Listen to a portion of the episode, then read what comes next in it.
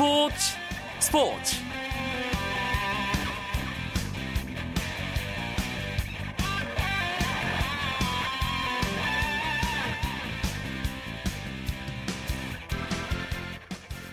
안녕하십니까. 수요일 밤 스포츠 스포츠. 아나운서 이광용입니다.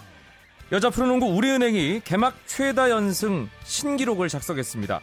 우리은행은 삼성과의 맞대결에서 65대 62로 승리하면서 개막 이후 16연승으로 여자 프로농구 신기록을 작성했습니다. 종전 기록은 2003 여름리그에서 삼성이 기록했던 15연승이었는데요. 공교롭게도 우리은행이 바로 그 삼성을 상대로 신기록을 세웠습니다. 이 소식은 잠시 후 농구 기자들과 함께하는 농구 이야기, 농구장 가는 길 시간에 자세하게 다뤄보겠습니다. 조금만 기다려 주시고요.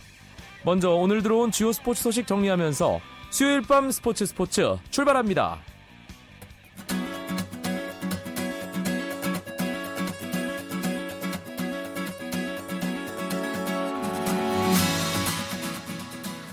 프로배구에서 남자부 OK저축은행이 파죽의 5연승을 거두고 선두를 재탈환했습니다.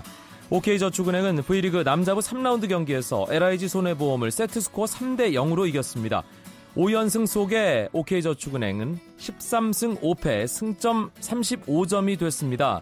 삼성화재와 승점은 같았지만 승수에서 앞서면서 다시 선두로 올라섰습니다. OK저축은행이 블로킹에서도 16대 4로 LIG를 압도한 가운데 시모는 서브 에이스 4개, 가로막기 2개를 포함해 양팀 선수 중 가장 많은 25득점을 올리며 팀을 승리로 이끌었고 송명근도 14득점으로 승리에 힘을 보탰습니다. 잉글랜드 프리미어리그에서 시즌 3호 골을 터뜨린 스완지 시티의 기성용 선수가 프리미어리그 선정 17라운드 베스트 11에 이름을 올렸습니다. 기성용은 프리미어리그 홈페이지에 발표된 2014-2015 시즌 17라운드 베스트 11에서 중앙 미드필더로 뽑혔는데요. 4사의 전술을 기준으로 한 베스트 11에서 기성용은 세스크 파브레가스와 함께 중앙 미드필더로 한 자리를 차지했습니다. 한편 기성용은 각종 기록을 바탕으로 선수의 점수를 매겨 기량 순위를 가리는 프리미어리그 선수 랭킹에서 지난 라운드보다 14계단 상승한 36위에 올랐고 퀸스파크 레인저스의 수비수 윤석영은 지난 순위보다 4계단 내려간 245위에 자리했습니다. 이 랭킹에서 1위에 오른 선수는 이번 시즌 프리미어리그 득점 선두를 달리는 맨체스터 시티의 세르히오 아게로입니다. 리듬 체조 요정 손연재 선수가 국제체조연맹 홈페이지 메인 화면의 주인공이 됐습니다. 오늘 국제체조연맹 홈페이지를 보면 올해 세계 체조계를 총결산하는 시리즈 기사의 표지 사진으로 손연재의 리본 연기 사진이 걸려 있는데요. 이 기사는 올 한해 기계 체조, 리듬 체조, 트램펄린, 아크로바틱, 에어로빅을 망라한 체조계 주요 뉴스와 세계 정상급 체조 스타들의 성과를 계절별로 정리한 것입니다. 국제체조연맹은 2014년은 체조계의 굉장한 한 해였다며 올해를 빛낸 주요 사건과 이야기 중 하나로 소년제가 거둔 성과를 언급했고 인천 아시안 게임에서 홍콩의 섹와이홍이 런던 올림픽 금메달리스트인 도마의 신 양학선을 누르고 금메달의 주인공이 된 것을 이 대회 최대 이변으로 꼽았습니다.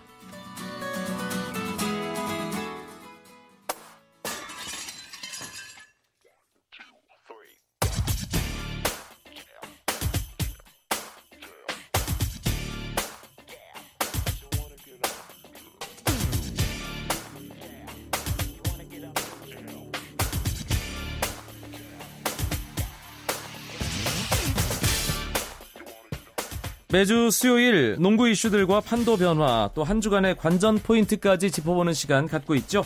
이번 주 농구장 가는 길 지금 시작합니다. 이야기 손님 두 분 먼저 소개해 드릴게요. 월간 루키의 조현일 기자 나왔습니다. 반갑습니다. 반갑습니다.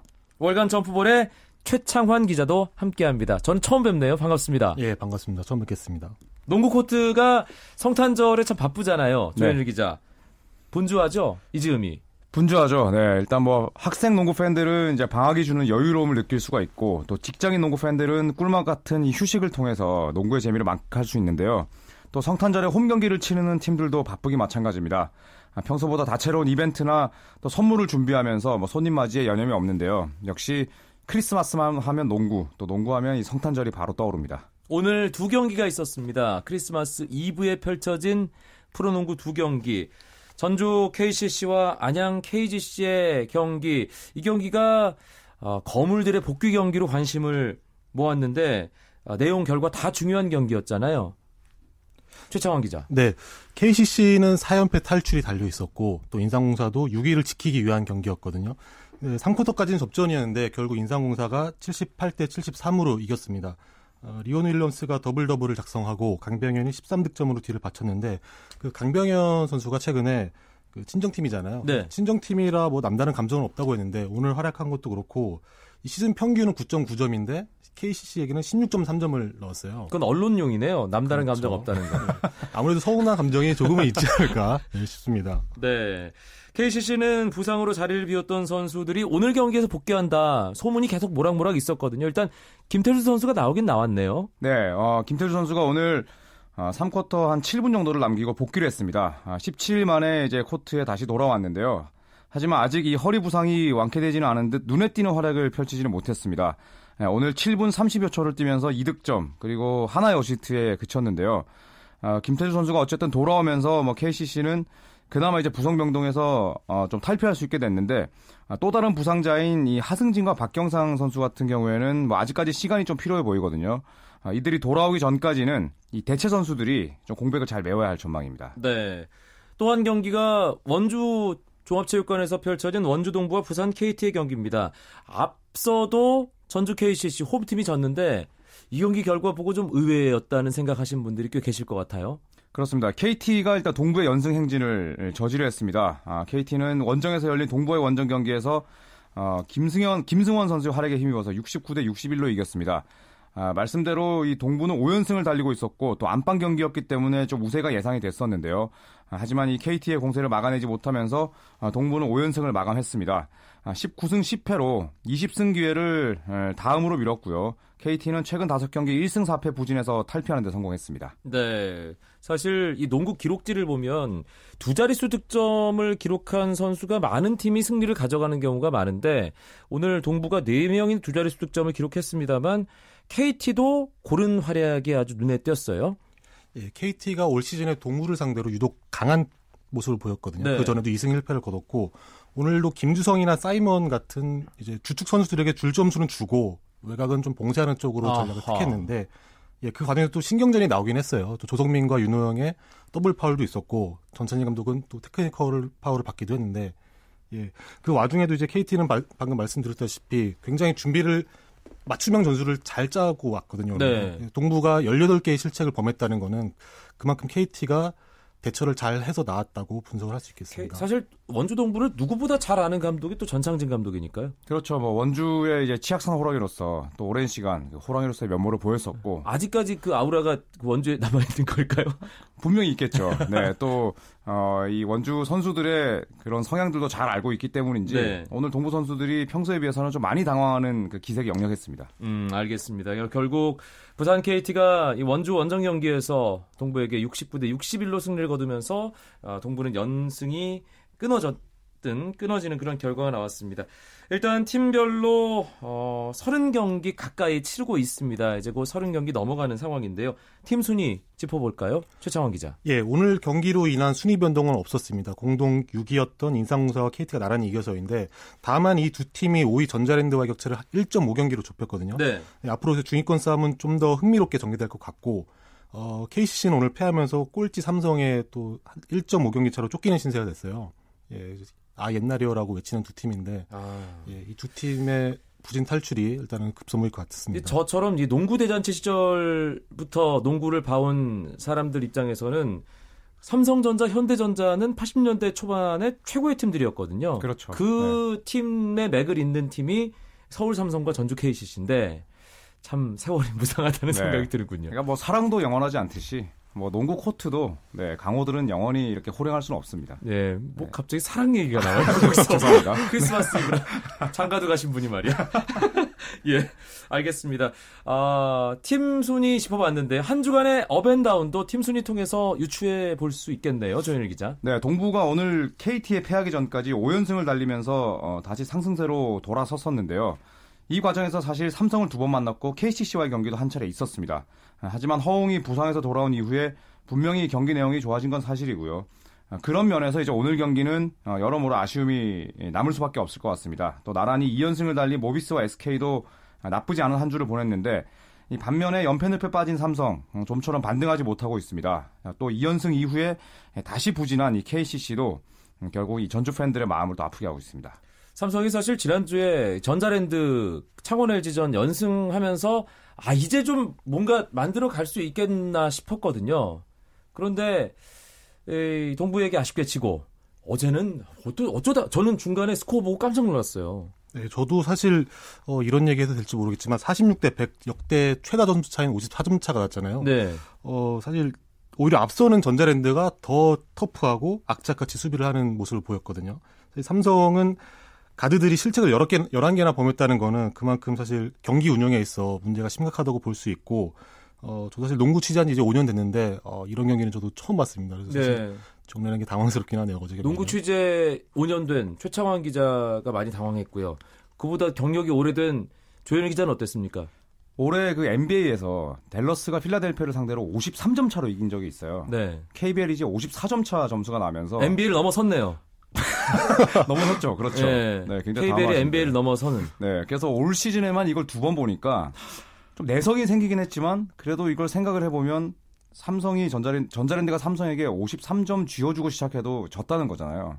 사실 프로에서 이런 경기가 나오면 안 되는데 좀 안타까운 마음이 굉장히 컸고 또 주변에서 연락도 사실 상당히 많이 받았어요. 어떻게 이런 점수가 나올 수 있느냐. 네. 굉장히 좀 이 농구를 좋아하는 또 팬 입장에서 너무나 마음이 아팠던 경기였습니다. 어제 저는 중간에 그한 50점 차 이상 날 때 이거 한 남겨야겠다 싶어서 스코어보드를 그 사진을 찍어놨거든요. 어, 잔인하시네요.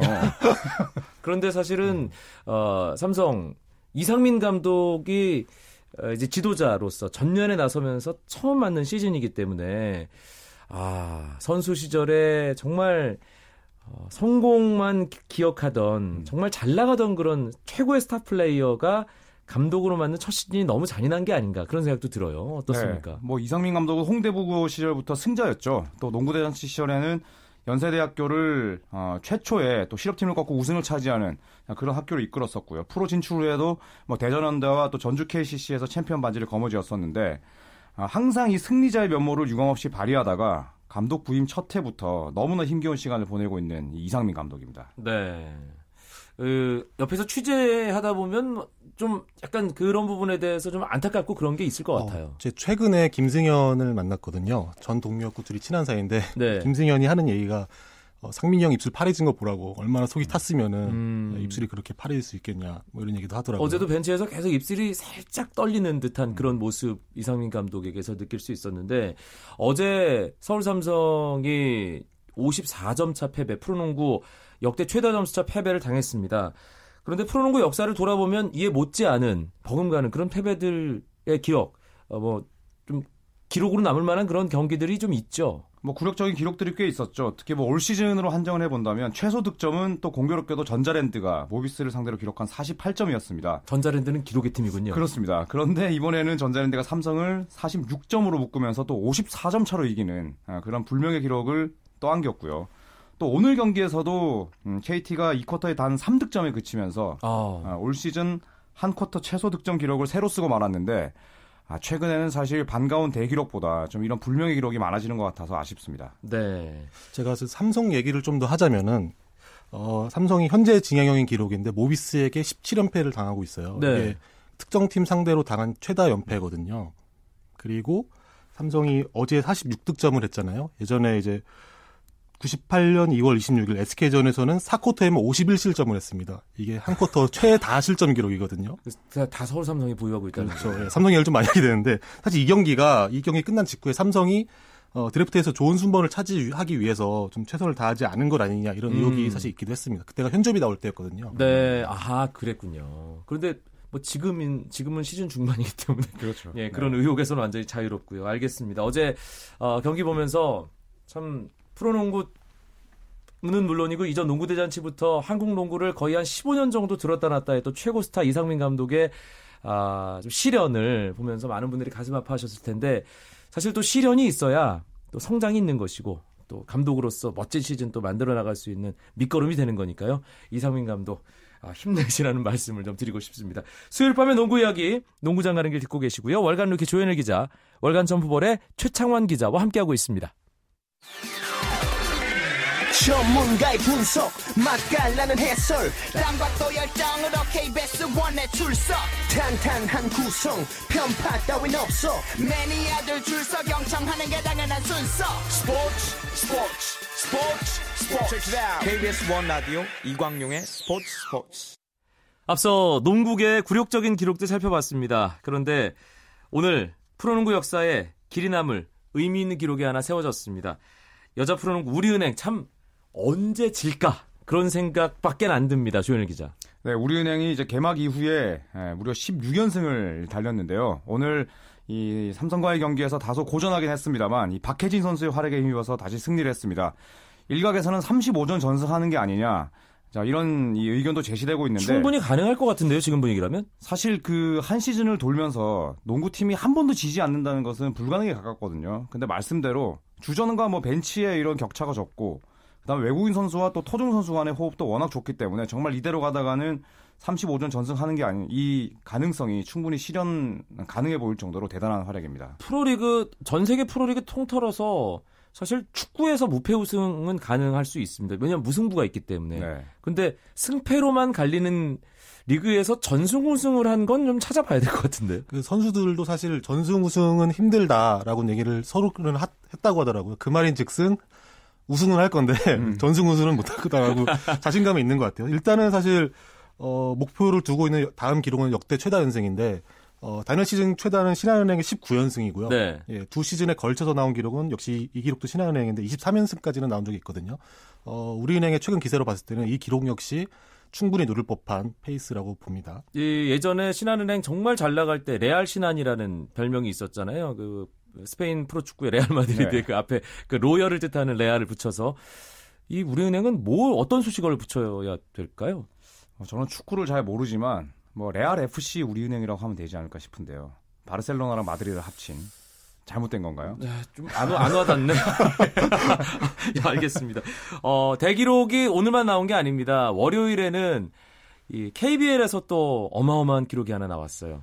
예, 주희정 선수가 대망의 900경기 출전을 달성했습니다. KBL 역대 최초의 기록인데 네. 어, 공교롭게 데뷔전을 치렀던 상대도 LG였고 900번째 경기도 LG였어요. 사실 저희 저도 개인적으로 축하 문자를 보내면서 어, 꼭 1000경기 달성하라고 예, 이렇게 응원을 했습니다. 뭐라든가요? 그러니까 단문자로.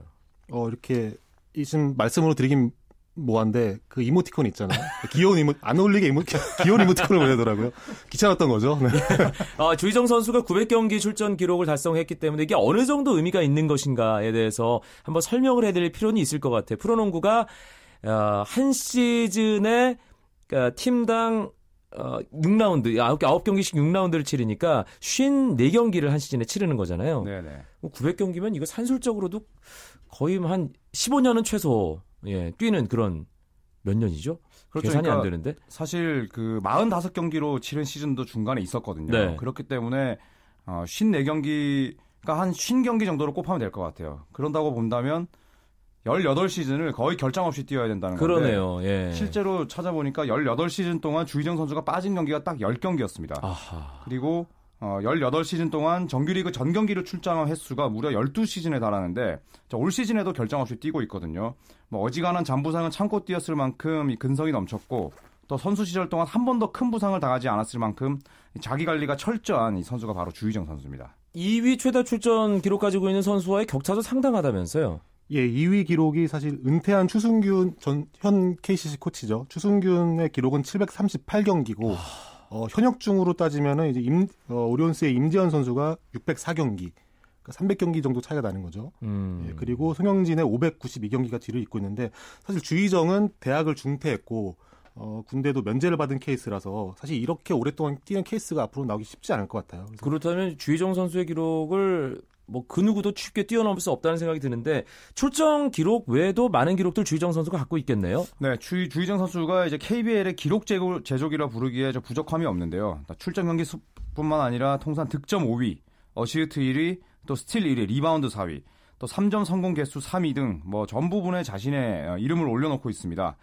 또 이 트리플 더블도 8차례나 기록을 하면서 국내 선수 가운데 이제 1위에 올라 있는데 네. 정말 이 전성기에는 이 다재다능함의 대명사를 불릴 만큼 뭐 굉장히 좋은 활약을 펼쳤던 주희정 선수였습니다. 주희정 선수가 나이도 상당히 많잖아요. 그런데 어떻게 이렇게 꾸준하게 활약을 할 수 있는 건지 비결은 뭐라든가요, 본인은? 어, 역시 성실한 훈련 자세라고 할 수 있는데 어, 일단은 후배들에게 귀감이 되고요. 그리고 한 가지 예를 들자면 SK로 이적하기 전에 그러니까 KTNG 시절인데 그때 선수단이 팬들과 여름 캠프를 갔대요. 그 놀러 간 곳에서조차도 행사가 끝난 후 혼자 체육관에 남아서 연습을 했다는 아하. 전설과 같은 얘기가 있습니다. 음. 그리고 뭐 또 이 본인이 연습을 할 때 장기인 드리블이나 돌파, 패스, 또 웨이트 트레이닝을 다 소화하고 나서 몸이 정말 지쳤을 때 3점을 던진다고 하더라고요. 그러니까 그런 좀 역으로 가는 그런 훈련을 통해서 본인이 아, 직접 한계를 느끼면서 또 네. 어, 이 체력을 끌어올렸다고 하는데 그 결과가 결국 900경기 출전으로 이어지지 않았나 싶습니다. 음, 주희정 선수가 해가 바뀌면 이제 또래 친구들은 마흔이 되고 주희정 선수는 어, 좀 연식이 달라서 39살이 되는데 아, 이해 바뀌어도 뭐 변함없는 활약을 하지 않을까 싶습니다. KBL 최고 기록은 지금 900경기 출전으로 주희정 선수가 세워놨습니다. NBA는 어느 정도인가요? 어, NBA는 이제 이 추장이라고 별명, 별명으로 불렸던 이 로버트 페리시라는 선수가 NBA 통산 1611경기를 뛰었습니다. 아, 그건 좀 힘들겠네요. 그러니까 44살까지 뛰었거든요. 예. 그럼 지금 이광용 아나운서랑 비슷한 건가요? 왜 이러세요? 아, 아니군요. 예. 엄청난 이 몸 관리 능력을 선보였다고 할 수가 있는데 최다 시간은 57,446분을 뛴 이 스카이 훅슛의 달인이었죠. 카림 압둘자바가 카림 예. 네, 선두에 올라 있습니다. 알겠습니다. 아, 오늘 기록 얘기를 풍성하게 해봤습니다. 아, 이제 마무리할 시간 다가오는데요. 내일 성탄절에도 프로농구 일정이 있죠. 최창환 기자. 예, SK가 삼성을 상대로 홈 경기를 갖습니다. 어, 오후 4시 잠실 학생체육관에서 열리는데 어, 이날 주희정에 대한 주희정의 900경기 출전과 관련된 시상식도 진행되고 네. 어, 900경기 출전과 관련된 기념 유니폼도 어, 발표가 된다고 해요. 그리고 울산에서는 모비스와 LG의 경기가 열립니다. 이번 주한 주간은 어떤 경기가 가장 주목할 만한 매치업인가요? 조현일 기자. 네, 저는 일단 오리온스의 경기를 한번 주목을 하고 싶은데요. 곧 허일영과 김광선 선수가 복귀를 하게 됩니다. 아, 한 경기 반 차이로 뒤쫓고 있는 전자랜드와의 내일 경기가 상당히 중요할 것 같고요. 이후 5일의 달콤한 휴식을 취하고 다음 주 수요일에 모비스와의 홈 경기를 치르게 되는데 이 두 경기가 오리온스의 올 정규 시즌 판도에 큰 영향을 미치지 않을까 싶습니다. 알겠습니다. 수요일 밤의 농구 이야기 농구장 가는 길 여기서 마치겠습니다. 함께 해 준 월간 루키 조현일 기자, 월간 점프볼 최창환 기자 두 분 고맙습니다. 감사합니다. 고맙습니다. 오늘 준비한 소식 여기까지고요. 내일도 9시 35분 재미있는 스포츠 이야기로 찾아뵙겠습니다. 아나운서 이광용이었습니다. 고맙습니다. 스포츠 스포츠